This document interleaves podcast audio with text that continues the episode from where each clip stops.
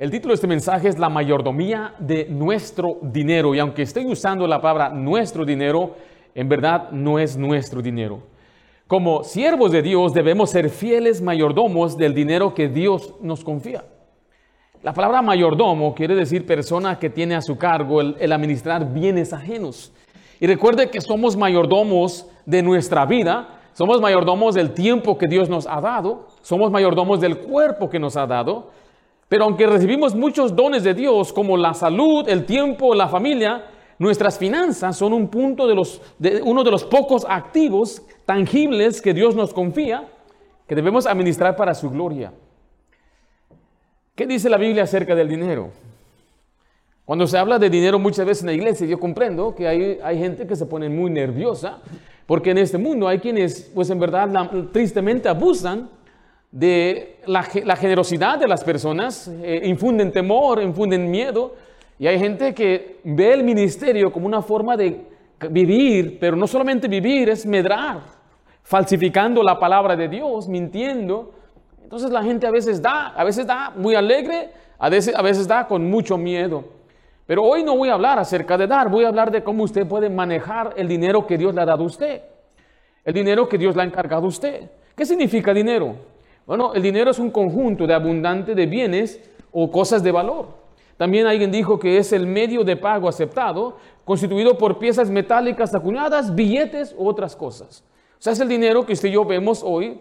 Es lo que a veces pensamos es un billete.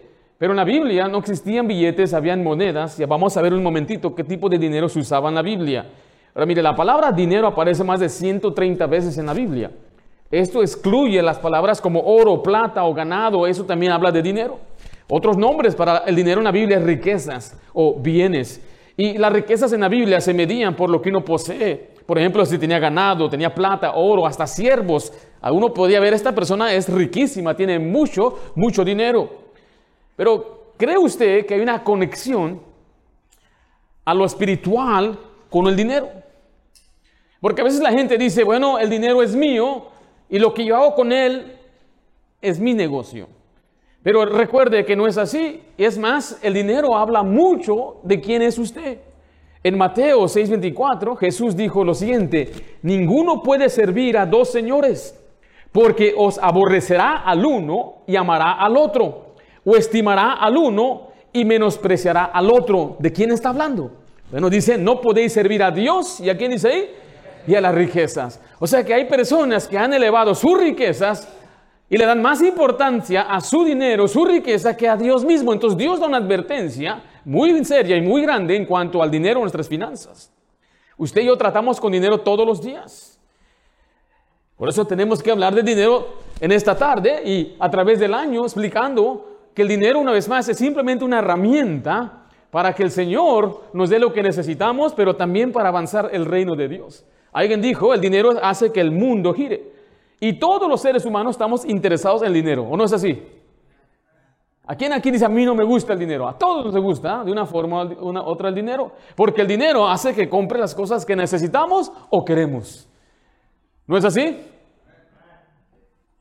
Los niños cuando empiezan a saber el valor del dinero, uh, uh, dame un dólar, dame un dólar. El dólar era lo que pedíamos siempre. Yo no sé, los niños de hoy piden 5 dólares, yo creo, porque ya no es el mismo valor. Pero mire, el dinero es algo importante y a la vez tenemos que saber que el dinero es neutral. O sea que el dinero, tener dinero no es pecado. Se puede utilizar para el bien y se puede utilizar para el mal. Pero el propósito de este mensaje es reflejar el estado espiritual de nuestro corazón. Miren una vez más, Mateo 6:21, Jesús dice, porque donde está vuestro tesoro, ahí estará también qué cosa? Vuestro corazón. O sea, por eso dice la Biblia que sí, el dinero es muy importante dependiendo del lugar en su corazón que tiene. Le repito, no hay nada malo en tener mucho dinero, pero la realidad es que yo pienso y creo bíblicamente que es pecado ser millonario. No es pecado ganar millones de dólares. Eso no es el pecado. El pecado es quedarse con el dinero que no ocupas. ¿Sí me están dando a entender? Dice la Biblia, Dios demanda y exige a los ricos en Santiago. Dice, su ropa está llena de polillas. Tanta ropa aquí ni se la ponen. Eso es pecado. No es pecado tener buena ropa, pero es pecado tener ropa que no vas a usar. Dice, y tu oro, tu plata está enmojecida, se está pudriendo, que ni la usas. Entonces no es pecado que ganemos tanto dinero, el pecado es que lo estamos acumulando y no lo estamos, no lo estamos usando. Eso sí es pecado. Es pecado que Bezos, el, el empresario de Amazon, tenga tanto dinero. Sí, eso es muy grave pecado. Que ganó tanto no es pecado. Pecado es que lo está acaparando. ¿Sí me estoy explicando? Este tenemos que ver, no somos socialistas, no se malentienda. El, socialismo es quitarle el dinero y dárselo al pobre. No, el rico debería voluntariamente querer dárselo al pobre. Así es como funciona. Y eso es lo que hizo Saqueo cuando recibió al Señor. ¿Qué hizo con su dinero? Lo devolvió a quien se lo robó y repartió a los pobres. ¿Se acuerdan? ¿Qué hicieron los apóstoles cuando ya Cristo se fue y dijo pronto regreso? Vendieron sus propiedades y a quién daban, a, quién repartían? A los pobres. Así, esa es la economía de Dios. Y créeme que en este país así era hasta que el gobierno empezó a meterse. Y cuando el gobierno se empieza a meter, entonces los ricos dicen, entonces para acá. Prefiero no darlo que darlo al gobierno, porque el gobierno dice, y el que lo, dice, como dice el dicho, el que lo reparte, se queda con la mayor. Es verdad. O sea, es como usted utiliza su dinero, lo que refleja su moralidad. Ahora, mire, le van a criticar de todos modos. Si acumula dinero, le dicen es un avaro. Si lo malgasta, es un derrochador. Si tiene dinero sin trabajo, dicen es un vividor. Si vive a expensas del trabajo de otro, como un negociante, le dicen que es un parásito. Si tiene mucho, dicen que de seguro lo obtuvo de manera deshonesta. Y si no tiene mucho, dicen de seguro es un vago. O sea, siempre la gente le va a criticar a usted por su dinero. Lo que le quiero decir es que pensemos, recuerde lo, lo que importa lo que Dios dice, lo que Dios piensa. O sea, debemos aprender a ser sabios con lo que Dios nos dio. Somos administradores, somos mayordomos. Aprenda a buscar y a confiar en Dios. Primero, Él es lo principal y Dios promete recompensar y suplir nuestras necesidades. Recuerde, tratamos con dinero todos los días. Y en este pasaje, en Mateo 25, Hace unas semanas hablamos de este pasaje. Le dimos una aplicación general a mayordomía, pero hoy vamos a dar una aplicación de dinero, porque este pasaje habla de dinero. En este pasaje vamos a estudiar la mayordomía de nuestras finanzas desde la perspectiva de Dios. ¿Es usted un mayordomo fiel del dinero que Dios le ha confiado? ¿Cómo están sus finanzas? ¿Tiene deuda? Porque algunos, aparte de que no reconocen que el dinero no es suyo, están usando su dinero para endeudarse, cuando ni siquiera es suyo. Vamos a examinar entonces la perspectiva que Dios tiene sobre el dinero a través de la experiencia de esos tres personajes distintos. El primer personaje es el dueño del dinero. Escribo ahí, el dueño de nuestro dinero. Ahí en su Biblia, Mateo 25, 14, Dice la Biblia, porque el reino de los cielos es como un hombre que yéndose lejos, llamó a sus siervos y les entregó sus bienes. Y a uno dio cinco talentos, y a otro dos, y a otro uno, y a cada uno conforme a su capacidad, y luego se fue lejos. Vemos aquí entonces a un hombre muy rico. Ahorita voy a explicar qué tan rico era este hombre. Pero él tenía aquí cuántos siervos? Vemos en la escritura aquí que tenía tres siervos, lo cual entregó sus bienes de él y después se fue lejos. Y dice la Biblia que estuvo fuera por mucho tiempo. El principio, una vez más, para nosotros es que el dinero no es nuestro. nuestro dinero tiene un Señor. Escriba por favor ahí letra A. Todo el dinero pertenece a Dios. Todo el dinero pertenece a Dios. Se lo voy a comprobar en un momentito. Note el versículo 15, y a uno dio cinco talentos, y a otro dos, y a otro uno, cada uno conforme su capacidad. ¿Qué les dio? Le dio talentos. ¿Alguien recuerda qué es un talento? Refiere a peso, mire, refiere a un peso equivalente a 75 libras o 34 kilos. Puede ser de cobre, de plata o de oro. En el versículo 18, mira ahí abajito, nos deja saber que lo que les dio es dinero. ¿Estamos ahí? Pero el que había recibido uno fue y cavó en la tierra y escondió qué cosa? El dinero. Entonces el talento es, es dinero. Versículo 27. Por tanto debíais haber dado mi dinero. Pero ¿qué tipo de dinero era esto? Bueno, creemos que era plata, quizá. Le voy a mostrar lo que es un talento. Un talento dicen que es la paga de 20 años. Usted diría, ¿a poco gente tiene tanto dinero? Sí, porque sería más aproximadamente 600 mil dólares, un solo talento. Al siervo uno le dio cuántos talentos? Le dio 10. Entonces le dio cuánto de dinero? 6 millones. Y al segundo le dio la mitad, que son. ¿Habrá inversionistas hoy que dan tanto dinero a otros para invertir? Claro que sí. Por eso le digo, no es algo raro. No sé, a usted no se lo darían, claro que no, a mí tampoco. No sabríamos ni qué hacer con ese dinero. Pero si hay inversionistas que prestan millones de dólares, es obvio.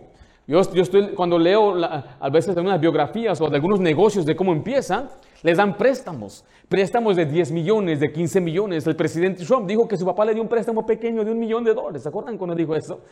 Y son los préstamos con los que una persona empieza. Entonces ellos se les dio a uno, ¿cuántos talentos? ¿Cuántos?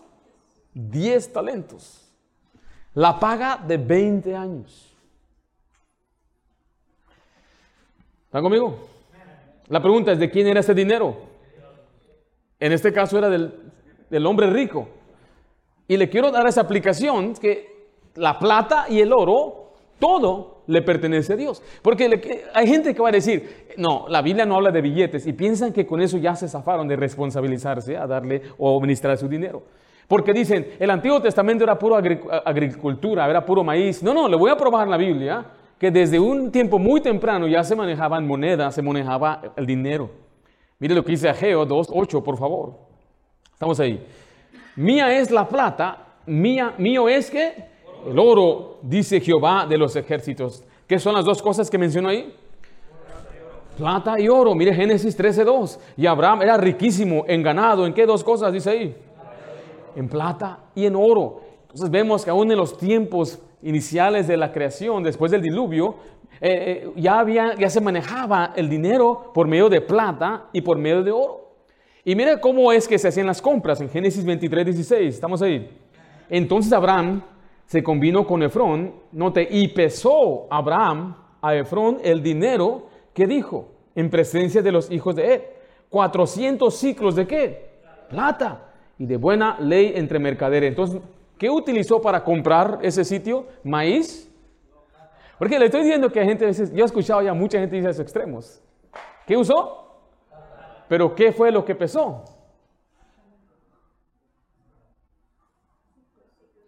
Son ciclos. ¿Sí vieron ahí? En Jeremías 32, 10 se lo voy a leer. Dice, y escribí la carta y le sellé y le hice certificar con testigos. Note, y pesé el dinero en balanza. Usaban balanzas para saber cuánto pesaba. Y le voy a mostrar enseguida el sistema de peso, porque también es la forma que ellos sabían cuánto era el dinero, cuánto era lo que tenían. Había otros metales preciosos, Éxodo 25.3. Dice, esta es la ofrenda que tomaréis de ellos. Oro, plata y, y cobre. Entonces vemos ahí otro metal. Le voy a leer lo que dice Mateo 10.9 no os proveáis de oro, ni plata, ni cobre. Jesucristo mismo menciona estas tres cosas. Y el templo fue dedicado con estas tres cosas. Significa que la gente tenía oro, tenía plata y, y esas son cobre, que son, era, son, era la moneda que usaban. Le quiero mostrar el peso, aquí están. Ciclos, son 9 o a 17 gramos existe medio ciclo y existe cuarta parte, de, cuarta parte de un ciclo. Usted cuando lea el Nuevo Testamento va a ver eso. Ahora, yo no, yo no, nadie puede decirle cuántos gramos eran, porque dependía, si usted estamos hablando en tiempos de Abraham, quizás eran 9 gramos, en los tiempos de Jesús quizás eran 17 gramos. Entonces no hay nadie que nos puede decir exactamente cuánto es, ni cuánto era el valor. Por ejemplo, la plata, un gramo cuesta 79 centavos por gramo. El día de hoy, 2023, en octubre, entonces yo no puedo decirle con certidumbre cuánto era, quizás valía más, no había tanta plata, no habían cavado más. ¿Sabía usted que cuanto más hay, más barato es? Por eso dicen que la gente de África ha encerrado todos sus diamantes, porque en verdad hay muchos diamantes que todos podemos tener y hasta nos sobran. Pero el mercado está muy controlado. Entonces hay poco diamante y ahí van los muchachos enamorados que se quieren casar y compran un diamante de 8 mil dólares. Cuando aquella persona la consiguió en África por unos cuantos centavos. Entonces hay una manipulación siempre también del dinero, de, de todo este asunto del oro y la plata. Pero sí note que está ciclo. Después existe algo que se llama mina. ¿Sí ven la mina? ¿Qué dice ahí arriba la mina? ¿Cuántos ciclos son? Son 60 ciclos. Hay una, parte donde dice la isla que le dio 10 minas. Algunos piensan que era una mina donde entraban y tenían que escarbar. No, no, ese habla de un peso. Después existe el talento, que son cuántas? 60 minas. más o menos la moneda en el tiempo de Jesús ya tenía una imagen. La imagen era de los, del César de Roma. ¿Están conmigo todavía? Quiero mostrarles las monedas en la Biblia también. Existe la blanca. La blanca es una parte de 128 partes de un denario. El denario era el salario de un día. Yo no sé cuánto es el jornalero el día de hoy, pero para que usted vea qué tan sencillo puede ser, si cada día le pagan 128 dólares a una persona, significa que la blanca es un dólar. ¿Sí me estoy explicando? Cuando aquella viuda puso una blanca, es como que ella puso solamente un dólar. Después vemos un cuadrante, que son dos, blancas. Si usted ve la letra R al final, significa que son monedas romanas. Si ve la G, significa que son monedas, griegas que aún se, se movían en los tiempos de Jesús. Un cuarto son cuatro cuadrantes. El denario y dracma es lo mismo, la paga de un día, nada más que una es moneda romana y la otra es es griega. Después vemos la didracma, que son dos dracmas. Después vemos el estatero, que son cuatro dracmas. Si usted presta atención, cuando usted lea la Biblia, esas, esas son las palabras que aparecen cuando tratan del dinero. La, mina, por ejemplo, si vemos acá, por ejemplo, las, la mina son 10 dracmas, es una paga de 100 días. Es una mina. Pero luego el talento son 60 minas, y le repito, son cuánto? Entonces, estos hombres recibieron talentos del dinero que le pertenece a quién? A su Señor. ¿El dinero de ellos? No. Entonces recuerde, el Señor dijo, toda la plata es mía, todo el oro es mío, todo el dinero es de Él. Aunque, no, aunque ahora nuestro país le da un valor diferente, aunque sea electrónico, aunque usted nunca lo vea, lo vea, se lo ponen a su cuenta y su cuenta va a todos los lugares donde usted compra. Dice la isla, todo la plata es mía y todo es mío, todo le pertenece a Dios. Segundo lugar, escriba por favor ahí. Todo el dinero proviene de Dios. Todas las riquezas, todo proviene de Dios. de Crónicas 29:12, David reconoce esto y él escribe las siguientes palabras: Las riquezas y la gloria proceden de ti. Proverbios 8:18 dice: Las riquezas y la honra están conmigo, riquezas duraderas y justicia. Letra C, escriba por favor: Dios nos da el poder para ganar dinero. Algunos dirían, pues yo lo gané, yo, yo soy el inteligente, yo lo invertí, pero Dios también nos recuerda a su pueblo que Él es el que da el poder, la habilidad para poder ganar riquezas. Dice en Deuteronomio 8:18, estamos ahí. Sino acuérdate de Jehová tu Dios, porque Él te da el poder para hacer las riquezas, a fin de confirmar su pacto que juró a tus padres, como en este día. Recuerde, las riquezas vienen por nuestro duro trabajo. Proverbios 13:11 dice, las riquezas de vanidad disminuirán, pero el que recoge con mano laboriosa, ¿qué dice ahí? Las aumenta. ¿Es malo tener dinero? ¿Es malo ganar dinero? Y ahorita le voy a explicar cómo usted puede administrar su dinero, porque Dios quiere también que lo disfrute. Le voy a dar un ejemplo bien básico para que los jovencitos aprendan también en esta tarde cómo, es que cómo funciona el dinero. Santiago, ¿puedes venir, por favor? Santiago, ¿has trabajado alguna vez, sí, oficialmente, no con tu papá, pero con un señor que no es tu padre? No. Hoy va a ser tu primer día. Yo aquí tengo dinero. Es de verdad este dinero, ¿ok? Sí, decirán. Vas a trabajar hoy y te voy a pagar 100 dólares. ¿Está bien? 10, 20, 30, 40, 50, 60, 80, 90 y 100. ¿ok? Este dinero es mío. Gracias por trabajar este día. Ya. Ya te puedo decir. Un momento, te equivocaste. No lo vas a contar. No, ya te diste la vuelta. tienes que contarlo enfrente de mí. ¿Cuánto dije que te iba a pagar? Sí. Porque mira, si se te cayó el dinero allá, cuéntalo. ¿Cuánto hay? 81. ¿Viste? 81. ¿Cuánto te dije que te iba a pagar? Sí. ¿Viste? Y te diste la vuelta y ahora tú, tú, te lo robaste. Yo te di 100. ¿Viste? Qué tremenda lección lo estoy dando, ¿verdad? Poco así son los patrones. ¿Así son? Sí, ¿verdad? Usted no. Usted no es así, pero... Entonces, lo que quiero mostrarle a él es que el trabajo le da dinero. Pero ese dinero de quién viene? Eh, tenemos que aprender a verlo, viene de Dios. Yo trabajo y así es como Dios me recompensa a mí. La consistencia me da entonces más dinero. Porque si trabajo cinco días, es 500 dólares. Y me empiezo a ser mejor trabajador. Y él me, yo veo lo que él trabaja y él me dice, ¿sabes qué? Págame más. Estoy viendo cuánto produces. Y si digo, no, no te voy a pagar más, pues me voy. No, no, no, no, no, espérate, espérate. ¿Cuánto quieres? Ah, ¿viste cómo empieza a negociar? Y empieza a ganar más dinero. Y a ganar más dinero. Y un día, ¿sabe qué? Ya no le voy a pagar más a él. Y él va y busca otra persona que está dispuesta a pagarle más. Y así es como empieza uno a poder tener un valor más alto para recibir más dinero. Por eso una persona que anda cambiando de oficio, es cocinero, luego anda limpiando, luego es pintor, pum, pum, anda, nunca aprende nada, nunca mejora nada. Tiene que enfocarse en una cosa. ¿Sí? Siéntete, hermanito, ahorita te voy a dar otra vez. Tenemos que trabajar. Y ahí es donde empezamos entonces mal con algunos de nosotros. Porque algunos, no, no, ahí, aquí, aquí. Mira Proverbios 14, 23. ¿Estamos ahí? Dice la Biblia, en toda labor hay fruto. Dios quiere que seamos también diligentes, levantarnos temprano, trabajar para recibir promoción. Proverbios 22, 29 dice, ¿ha visto hombre solícito en su trabajo? sea, una persona que es movida, una persona trabajadora, delante de los reyes estará. No entrará delante de, de los de baja condición. Por eso una recomendación que le doy a usted, si usted quiere ganar más dinero, sea puntual, llegue temprano, aprenda a trabajar sin ser supervisado para que se le confíe y se le dé más responsabilidad. Ofrezca su servicio, quédese más tarde, digan, ¿qué más puedo ayudar? ¿Qué más quiere que haga? ¿Puedo yo aprender esto? Usted le, van, a, le van a enseñar a hacer muchas cosas sin tener que ir a una escuela porque ahí le van a enseñar. Salga de su zona de conformidad, aprenda algo nuevo.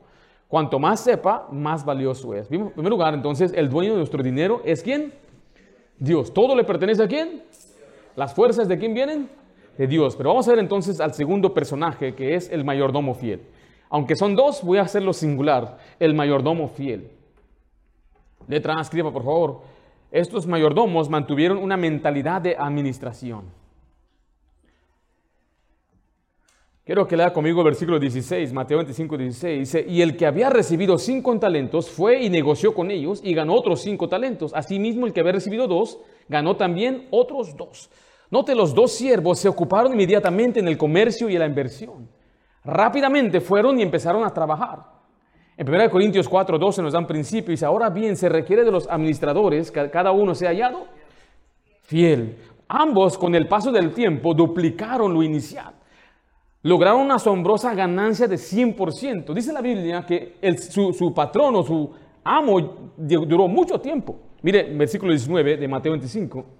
¿Después de cuánto tiempo? Mucho tiempo. Mucho tiempo. O sea que a lo largo de los días, los dos mayordomos fieles se mantuvieron trabajando diligentemente para que se duplicara. O sea, ¿usted cree que es fácil duplicar el dinero? No, no es nada fácil. Entonces, estos hombres andaban negociando, iban, eh, iban a los banqueros, iban a los prestamistas, iban al lugar de la bolsa de valores, quizás compraron propiedades, quizás invirtieron en negocios, pero ellos estaban trabajando. Pero ¿de quién era el dinero? Y es lo que muchos tenemos que aprender, es que cuando trabajamos, aunque nuestro nuestro dinero, tenemos que tener esa mente de administradores que no es nuestro dinero, pero vamos a trabajar para que nuestro Señor tenga más. Ahora mira, le voy a dar otro ejemplo, ahora sí. ¿Listo? Porque mire, muchos piensan eso, es mi dinero. No, no, no es su dinero. Entonces, ¿cómo le hago? Dice su patrón, el patrón que es aquí, pues Dios, le dice, mira, ese no es el dinero de mi compañía. Te lo voy a encargar a ti. Pero mira, este que está aquí es para tu vivienda. Pero es mi dinero. Y esto que está aquí es para que pagues tu carro. pero es mi dinero. Y esto que está aquí es para que pagues la luz, el teléfono, esto es para la comida, y esto que aquí que sobra es para tu familia, y tú haz lo que tú quieras con ello. Pero es mi dinero, es mi negocio, es mi empresa, es mi mundo, es mi plata, es mi oro, es mío todo. Y esto aquí te lo encargo, y esto lo usas para ti, y esto es para el negocio, y para lo que tenemos que hacer aquí para pagar a los jornaleros, para pagar a todos. Pero esto es tu dinero para que lo compres en las cosas que tú necesitas, pero es mi dinero. ¿Sí me están entendiendo? ¿Se ha entendido un poquito cómo se lo quiero explicar a usted? Porque dicen, no, no, no, este es mi dinero, lo voy a gastar como yo quiera. ¿El dinero de quién es? Es Dios. El dinero, si usted no lo ve así, por eso va a malgastar siempre su dinero. Por eso su dinero nunca le va a alcanzar. Por eso no va a dar a la obra de Dios. Por eso no hay generosos que den a la obra de Dios. No hay generosos que ayuden a su vecino. No hay gente generosa porque la persona más, con la que usted es más generosa es con usted mismo. Y ahora imagínense, si este dinero es para la compañía y él empieza a usarlo para la compañía, empieza a usarlo para él. Y mira, hay un carro bueno. Aunque mi patrón me dio para un carro, pero el que yo quiero es mejor. Acabo él está lejos. Acabo ni cuenta se va a dar. Y él empieza a usar ese dinero que era para los jornaleros, para multiplicar acá las cementeras y todo, y empieza a usarlo para él mismo. ¿De quién es el dinero? ¿Le había dado Dios ya dinero a él para comprarse su carro? ¿Sí? ¿Sí entiendes o no entiendes? ¿Sí o no? Sí. Quiero una respuesta verbal, por favor, ¿ok? No, eso no es ok. Entonces, mira, tenemos que tener cuidado de mantenernos alejados de las oportunidades, recuerde, de ganar dinero rápido. Es de muchos tienen ese problema. Primera Timoteo 6, 9 dice la Biblia, porque los que quieren enriquecerse caen en tentación y lazo y en muchas codicias necias y dañosas que hunden a los hombres en destrucción y qué cosa. El problema es cuando hay gente que quiere ganar dinero rápido. Y se escucha ir, cómprate esas tarjetas de teléfono, me acuerdo hace 20 años, y véndelas y busca quien la venda para ti. Y hay esos sistemas donde gente invierte en cosas que no le va a traer nada de ganancia. ¿Sí me explico? Entonces tenemos que aprender que la ganancia de Dios que nos quiere dar quizás dura mucho tiempo. Los hombres trabajaron por muchos años, por mucho tiempo. El versículo advierte en tener un deseo abrumador por adquirir riquezas. Recuerden, no hay nada malo en tener dinero. El problema es cuando usted tiene ese deseo, quiero ser rico, quiero ser rico. Y eso es lo que nos enseña. Estos jóvenes del día de hoy tienen esos deseos. Por eso les digo esto. Porque ahí aparecen en los medios manejando Maserati's, teniendo ropa cara, eh, saliendo y divirtiéndose y comiendo restaurantes caros. Y es lo que están poniendo en línea. Es lo que muchos motivan. Y yo quiero hacer eso. Y hay mucha gente que le motiva a usted ser rico. Tú puedes libros de cómo ser rico, libros de cómo obtener ganancia, cómo ser millonarios, multimillonarios. Y la gente siempre dice, ¿cómo puedo ganar dinero? Pero ellos no quieren hacer lo básico, no quieren trabajar. La mayoría de esta gente que gana dinero de cómo ser rico, ellos ganan su dinero enseñándole a usted cómo ser rico. ¿Sí me explico? Así es como ganan su dinero. No tiene nada más. Le están enseñando a usted cómo ser rico, pero ellos no se hicieron ricos en su trabajo, negocio, se hicieron ricos enseñándole a usted cómo ser rico. ¿Están conmigo o no están conmigo? Eventualmente descubrimos que el dinero es vacío. Cuando una persona gana dinero así de una manera incorrecta también, usando métodos uh, malos, empieza a robar, mentir, estafar, ya entramos en, unos pecados más allá, que es la avaricia, nos lleva a después hundirnos en, problemas graves. Todo este mundo aquí de drogas es girado por el dinero. Y todo ese dinero es ilícito. Esos dos siervos tuvieron éxito porque mantuvieron una mentalidad de administradores. Tenemos que trabajar, tenemos que esforzarnos. Pero escriba letra B, su objetivo era promover los intereses de su amo. Recuerde, ellos simplemente tenían el trabajo de, que su patrón o su dueño del dinero tuviera más dinero. ¿Correcto? Y aquí es donde entramos un poco, ahora sí, prácticamente para usted y para mí. Mateo 6, 19, lea conmigo por favor en su Biblia, Mateo 6, 19. Dice, no os hagáis tesoros en la tierra, donde la polilla y el orín corrompen, y donde ladrones minan y hurtan, sino haceos tesoros, ¿dónde dice ahí? En el cielo, donde ni la polilla ni el orín corrompen, y donde los ladrones no minan ni hurtan. Usted debe hacerse una pregunta, ¿cómo quiere el Señor que utilice, utilice el dinero? ¿Qué es lo primero que debo hacer con mi dinero?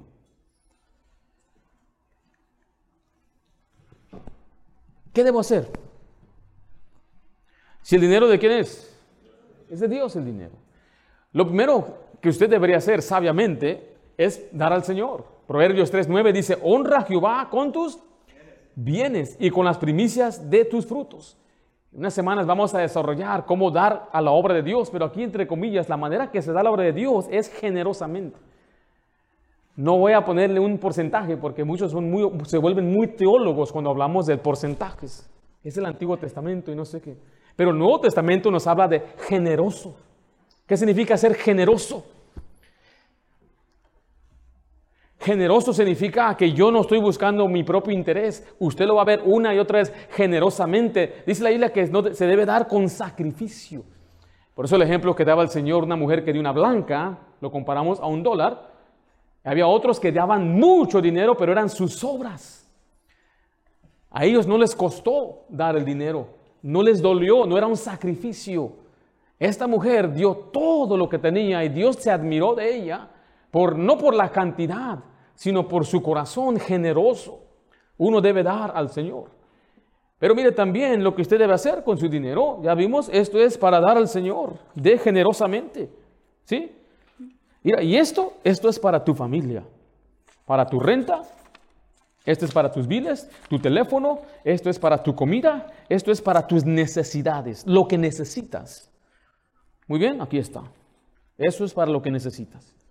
El Señor quiere que usted utilice su dinero para lo que necesita. ¿Qué necesita? A ver, dígame aquí, hermanos, ¿qué necesitamos? ¿Alguien quiere compartir cuánto le está saliendo ahorita la comida?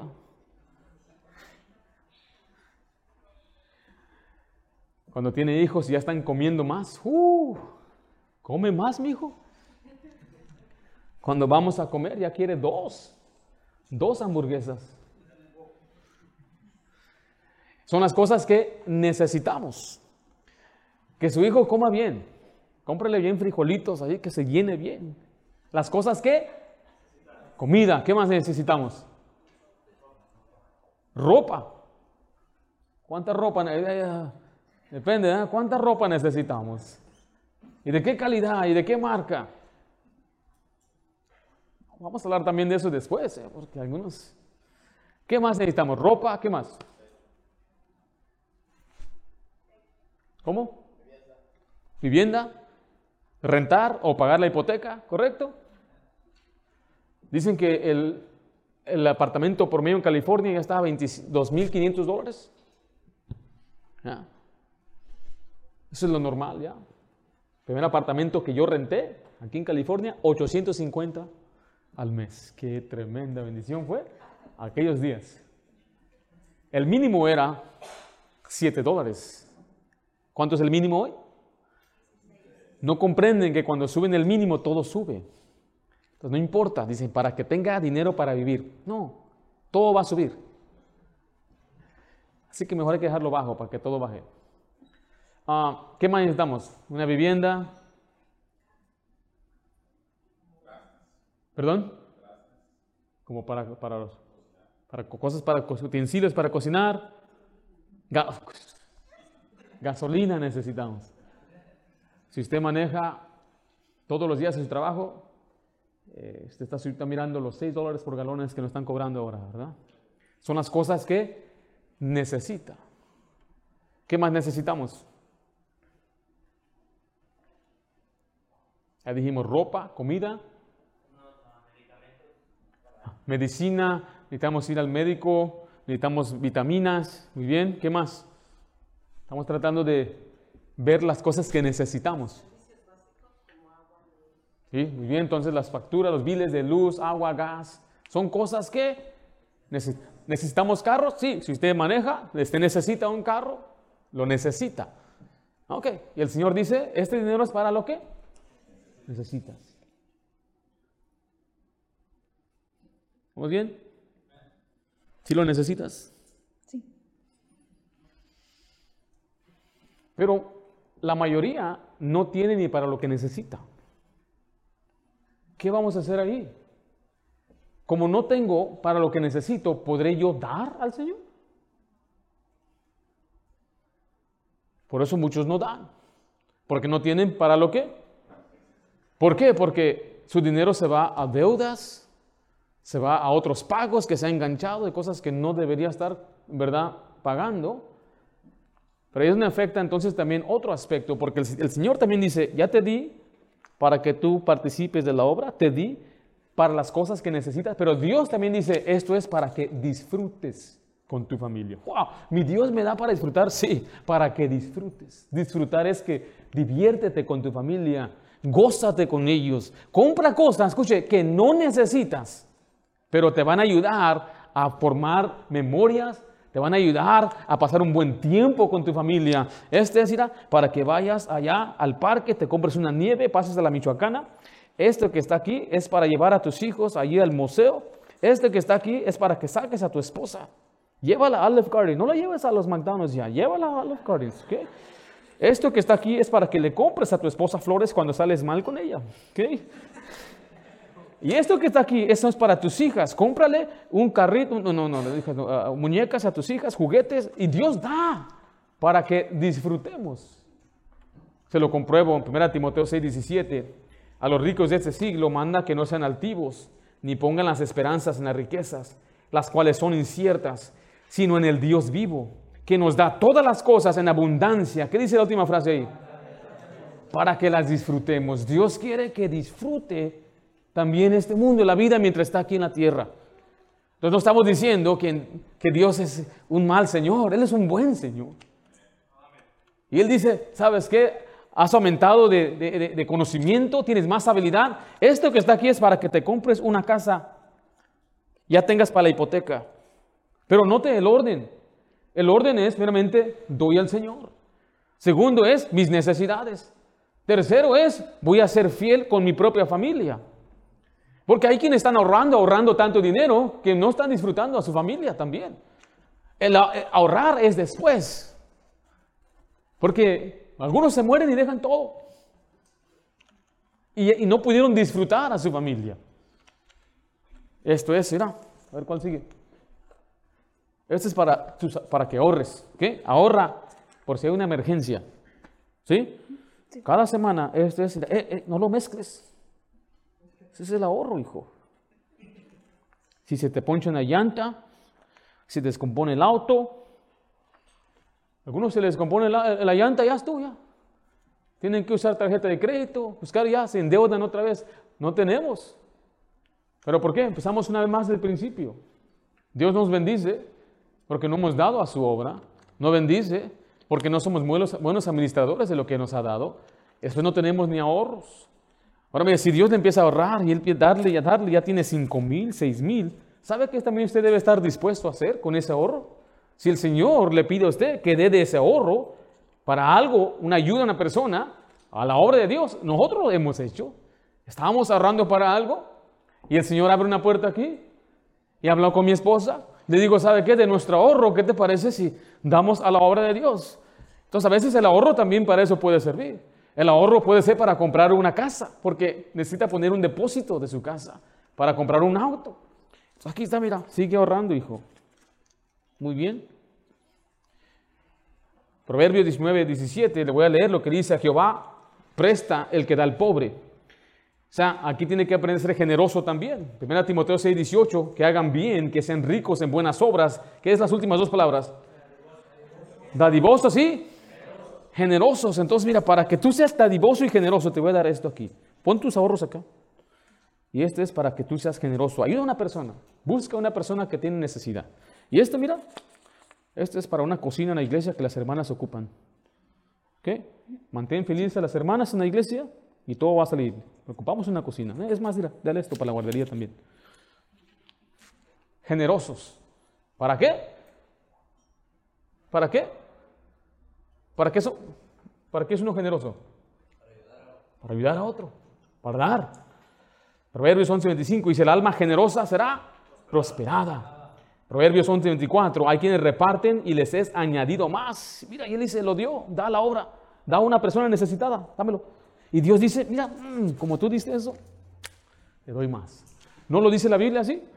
No, no, no, no, yo no cité a un, a un falso maestro que dice ponte semilla. Yo acabo de citar la Biblia. La Biblia dice que el que es generoso, el que reparte, ¿qué hace Dios? Dios le da más. Pero llega un punto donde no tiene dinero, está despojado. ¿Sabes qué? Nada más tengo para comer, nada más tengo para mi, diario vivir. Bueno, mire lo que dice 1 Timoteo 6, 1 Timoteo 6, 8. Estamos ahí. Así que teniendo sustento y abrigo, ¿qué dice ahí? Porque algunos están diciendo, pastor, ¿cómo voy a ahorrar? Si apenas la estoy haciendo. Entonces sea, aprenda contentamiento. Dice la hermanita, pero ya no he ido a las, hacerme mis uñas. Hermanita, hágaselas usted. Aprenda el contentamiento. Ahorita, quizás después viene algo mejor. Pero por ahora, como no puede, no hay con qué, aprenda el contentamiento. Hijo, si tus papás dicen solamente ese par de zapatos puedo comprarte ahorita, aprende el contentamiento. Pero es que yo quiero algo diferente. Con ese carro que ya vas usando por muchos años, ya están todas las luces prendidas, Aprende a estar contento, el contentamiento. Note entonces que este es el objetivo del Señor. Al Señor le interesa su vida. Usted es parte del plan de Dios. Y en el plan de Dios quiere que usted también participe de la obra de Dios, sí, pero que cuide de sus necesidades, que cuide de su familia, que sea generoso, que ahorre cuando pueda ahorrar y sea sabio con sus ahorros y también aprenda a ser generoso, otra. Hay muchas cosas que Dios habla en cuanto a nuestro. Este es el plan de Dios para usted. ¿Aún están conmigo? Así es como es un fiel mayordomo. Y así es entonces como usted se evita de deudas.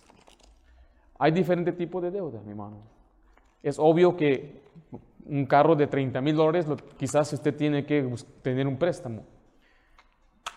Comprar una casa.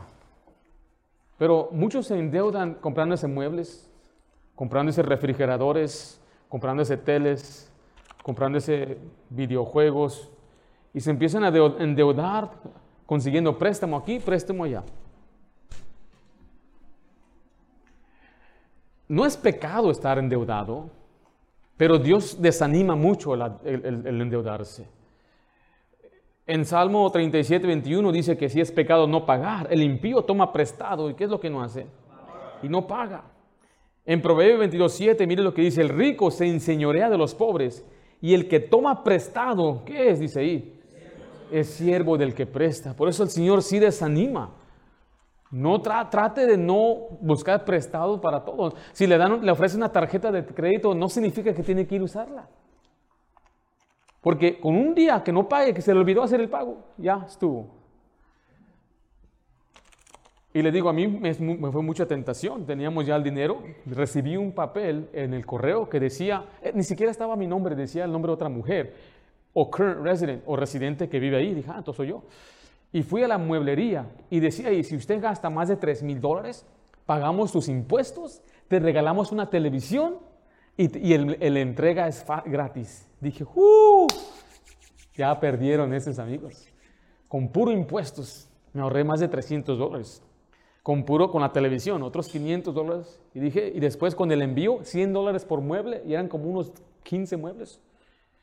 Y fuimos con mi esposa, le dije, 3 mil dólares, mi amor, lo que tú quieras. Compramos y andábamos ahí, el señor que andaba con nosotros andaba haciendo la cuenta. ¿Y cuánto va? No, son 2.300. Ok, faltan 700 dólares. Y el dinero ya lo tenía en mi bolsillo, lo tenía listo. ¿Cuánto falta? No, pues faltan 300, faltan 300 dólares. Dije, 300 dólares cómprate dos lámparas. Y se consiguió unas lámparas, salimos gastando 3.100.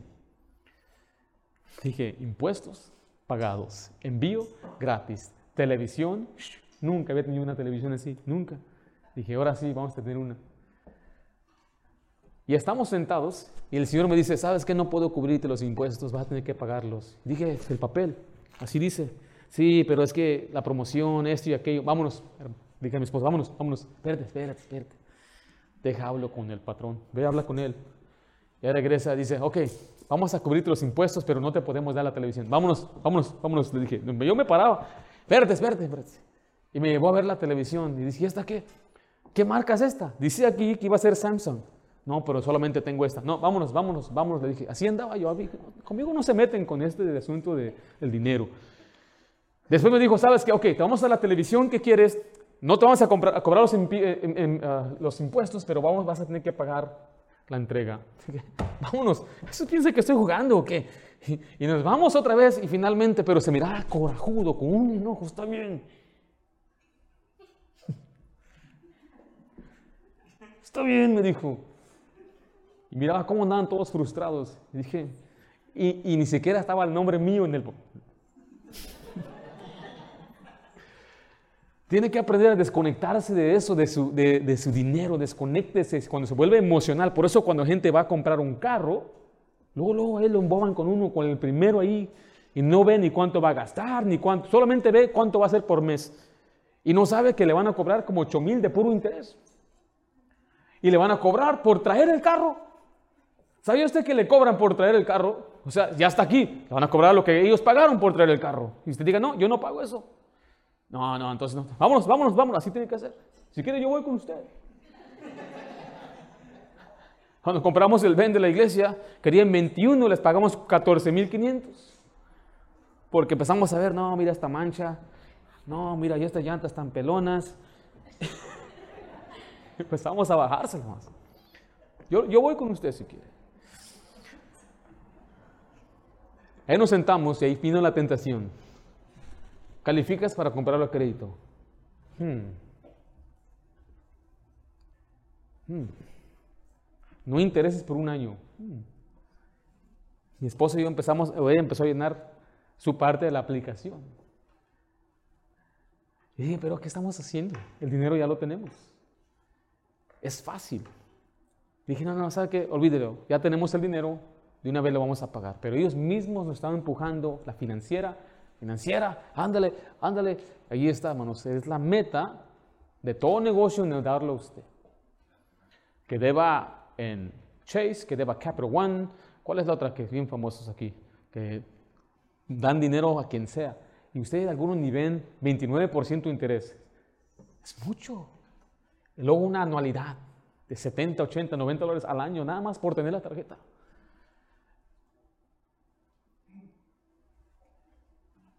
Entonces no tiene, no tiene con qué. ¿Cómo va a ser generoso con otro? ¿Cómo va a ser generoso con su propia familia? ¿Cómo va, a ¿Cómo va a disfrutar lo que Dios le quiere dar?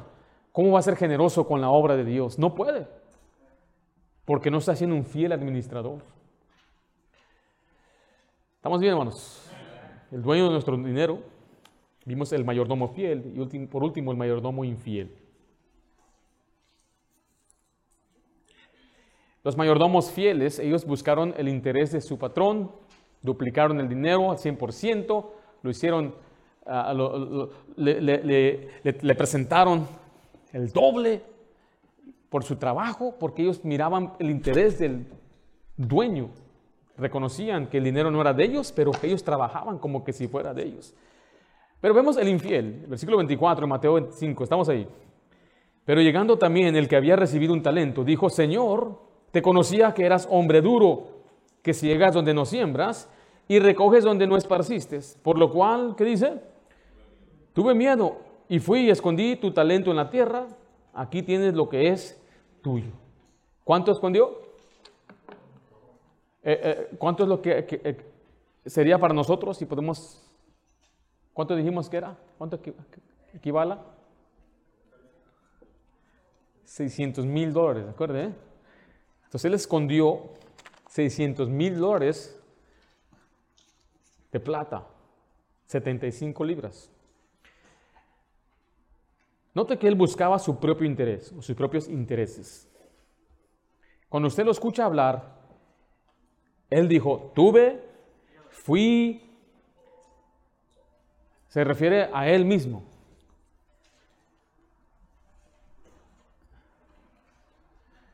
Note el pensamiento de los, de los mundanos, de la gente que no conoce a Dios. En Eclesiastés 19 dice, por el placer se hace el banquete y el vino alegra a los vivos y el dinero, ¿qué dice? Sirve para todo. ¿Es verdad eso? ¿Sirve el dinero para todo? Recuerde que Eclesiastés fue escrito por un hombre muy necio. Y él hizo todo lo que él quiso con el dinero. Dice la idea que él compró siervos, compró propiedades, todo lo que él quería lo compraba, pero era feliz. Entonces no es verdad. Este, este hombre que está escribiendo lo está diciendo la experiencia de un hombre falible, humano, que piensa que el dinero puede comprar todo, pero la realidad es que el dinero no puede comprar todo. Alguien dijo esto, es que el dinero o lo compra todo excepto la felicidad. Es el pasaporte universal a todos los lugares excepto el cielo. La vida del hombre no consiste en las cosas que posee. Este hombre, la verdad es que él no quiso trabajar. No es que él tenía miedo. Es una excusa, ahorita le voy a explicar por qué. Pero esta persona no buscó avanzar a su patrón, o sea, el, negocio de su patrón.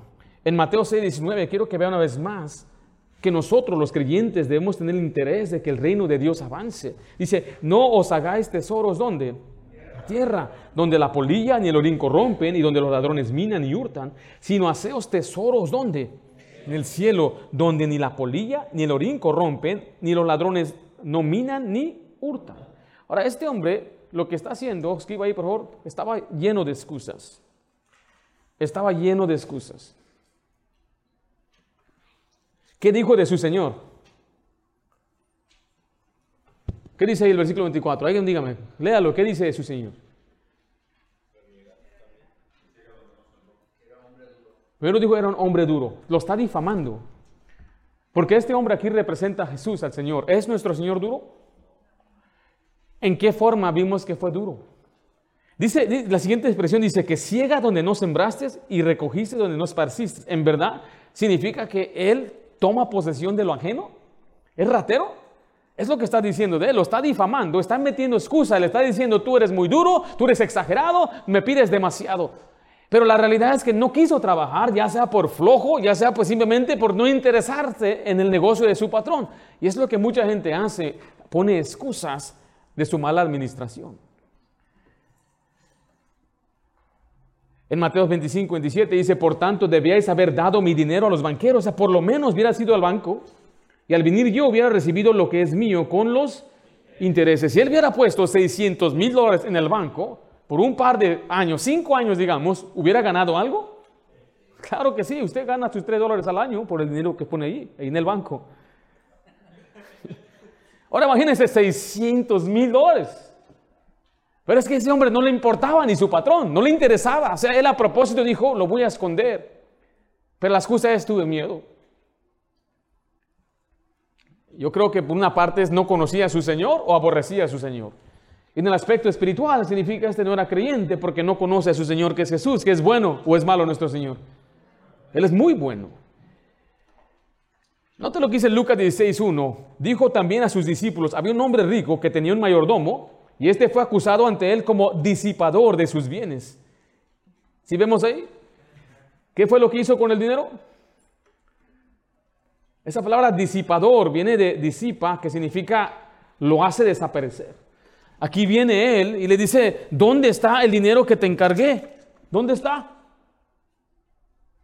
No, no, no, no, ¿dónde está? Lo hizo desaparecer, lo malgastó.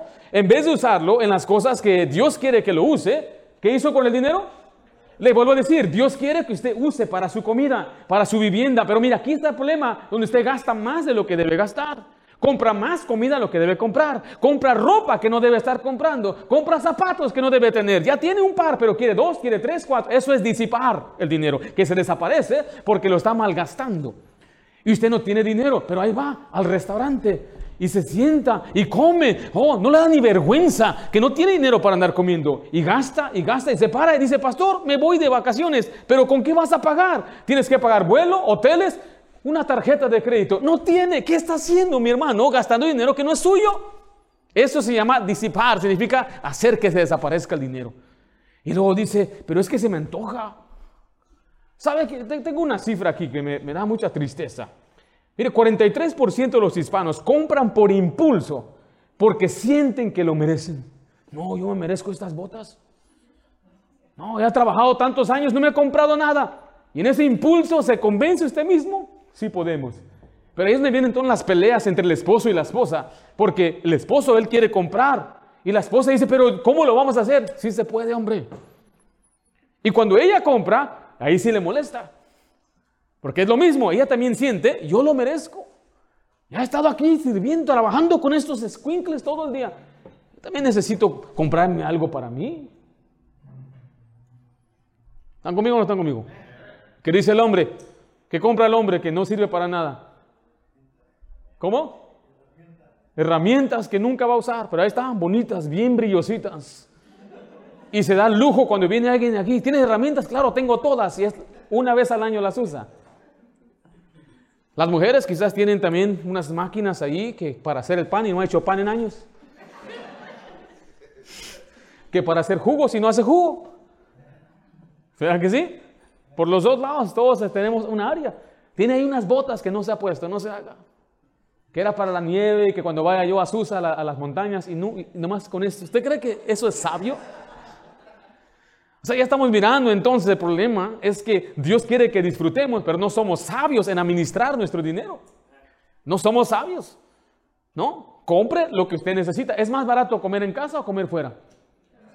¿Usted sabe eso entonces porque anda comiendo fuera? ¿Está diciendo, pastor, que no debo comer fuera? Algunos no, no, hasta que ya te arregles bien, no comas nada fuera. Pero algunos de nosotros quizás una vez por semana se vea bien. Otros dos, y unos que están muy bien, date el lujo tres. Ese es el domingo después del servicio, es un tiempo familiar, vayan a comer. No, pero algunos que todos los días. En la mañana en camino, pum, 7-Eleven. Allá en la, lonchera, pum, otros 16 dólares. Camino a la casa, hey, ¿sabes qué, mi amor? Pues que no vamos al panda. Y van al panda. Y después al día siguiente, lo mismo y están gastando y malgastando su dinero, es más conveniente, es más fácil, no es mucho trabajo, yo sé, pero no somos sabios con nuestro dinero. Tienen suscripciones que ni saben dónde se va su dinero. Hay quienes están pagando un gimnasio por años y no saben cómo cancelarlo. Tiene que ir en persona al gimnasio y decirle, sabes que ya no me cobres. Porque ellos no le piden tarjeta, le piden el número de cuenta de su banco. Son inteligentes. En enero algunos ahora sí al gimnasio, vamos a echarle ganas. Van nada más dos, tres días. Y el resto del año no saben ni cómo cancelar.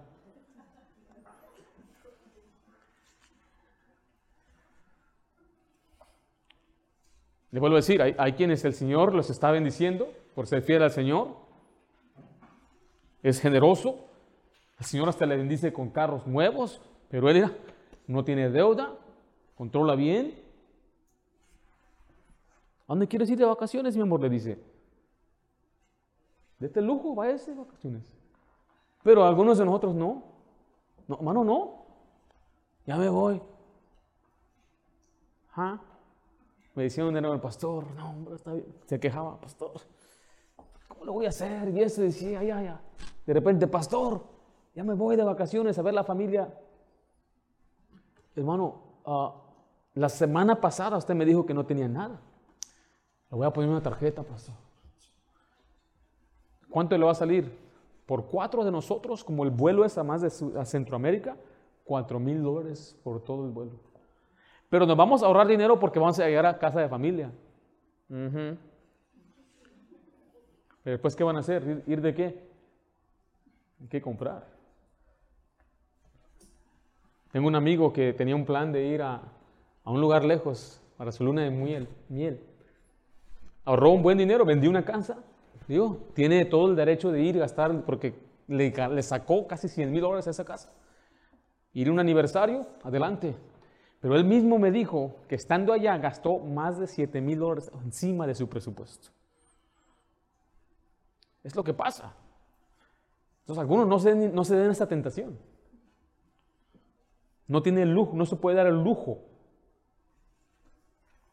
Tus vacaciones es aquí un parque nada más. Es ir a acampar por aquí donde no pagas para poner tu casita. Esas son las vacaciones que mi papá nos dio a nosotros. Pero feliz de la vida. Yo quisiera poder hacer más allá por mi familia, pero yo también tengo que reconocer, tengo que aprender el contentamiento. Pero si Dios sí le ha dado, más vale que si vaya, porque su esposa sabe si tenemos, si no quiere. Sí tenemos, pero que según acá lo está guardando. ¿Pero para qué? ¿Quién sabe? ¿Sí me explico? Un equilibrio, hermanos. Algunos son muy avariciosos. ¿Están conmigo o no están conmigo? La avaricia es un afán por tener cosas que no podemos tener. Hay algunos que tienen envidia, ese resentimiento que lleva a querer tener lo que otro tiene. El exceso es gastar excesivamente, excede la cantidad de lo que es necesario, conveniente. El impulso es la, obra, es su que obra sin reflexionar, dejándose llevar por sus deseos. Me lo merezco, lo tengo que tener. Y así es como usted se convierte en un mayordomo infiel. Si me, me expliqué esta noche, hermanos? Dios quiere que trabajemos. Dios quiere que vivamos cómodos. Dios quiere que tengamos lo que necesitamos. Dios quiere que usted disfrute. O Dios quiere que usted le compre a sus hijos su nievecita, que usted le compre sus juguetitos, que le compre a sus hijos lo que ellos le piden de vez en cuando, un reloj, una, bolsa, unos zapatos. Pero tenemos que hacerlo de una forma que a Dios le agrade examinándonos, porque yo no lo voy a examinar a usted. Yo como pastor, yo no ando metido en las vidas de las personas. Eh, usted mismo sabe, en nuestra iglesia, yo no ando exigiendo ni pidiendo, yo no sé cuánto usted gana, yo no sé cuánto usted malgasta. Lo menos que usted quiera que yo le ayude, nos sentamos juntos y hablamos de todas las finanzas para ayudarle, pero es voluntario. Si usted quiere, yo le puedo ayudar en ese aspecto. Pero yo no ando metido. Dios sabe. Es lo más importante, Dios ya sabe. Y si Dios, Dios sabe que usted se endeudó por culpa suya, nuestro Dios aún es bueno para ayudarle a salir de la deuda. Pero usted tiene que decirle, Señor, perdóname por ser mal administrador. Me metí en un hoyo, yo confío en ti, voy a pedirte que me ayudes, sácame de esto. El Señor es generoso también, nos ayuda. Pero usted tiene que ponerse en orden. Ahora aquí está la situación. La mayoría no tenemos ni la disciplina para ponernos en orden con nuestras finanzas. Y yo tuve que aprender a manejar mis finanzas. Y, fue difícil, fue duro. En esos tiempos, pocos de mi generación se casan y salen de su casa. Pocos de mi generación hacen eso. Pero tuve que aprenderlo, confiar en Dios. Me dicen algunos, no, pero es que aquí en California no la vas a hacer así. Pero es que Dios sabe, si yo honro a Dios, Él me va a dar lo que yo necesito para poder salir y vivir aparte. Y tener lo que yo necesito. Y tener mi privacidad y tener mi tiempo para poder simplemente estar libremente en mi propia casa. Dios nos da todo lo que necesitamos. Escuche, lo que necesitamos.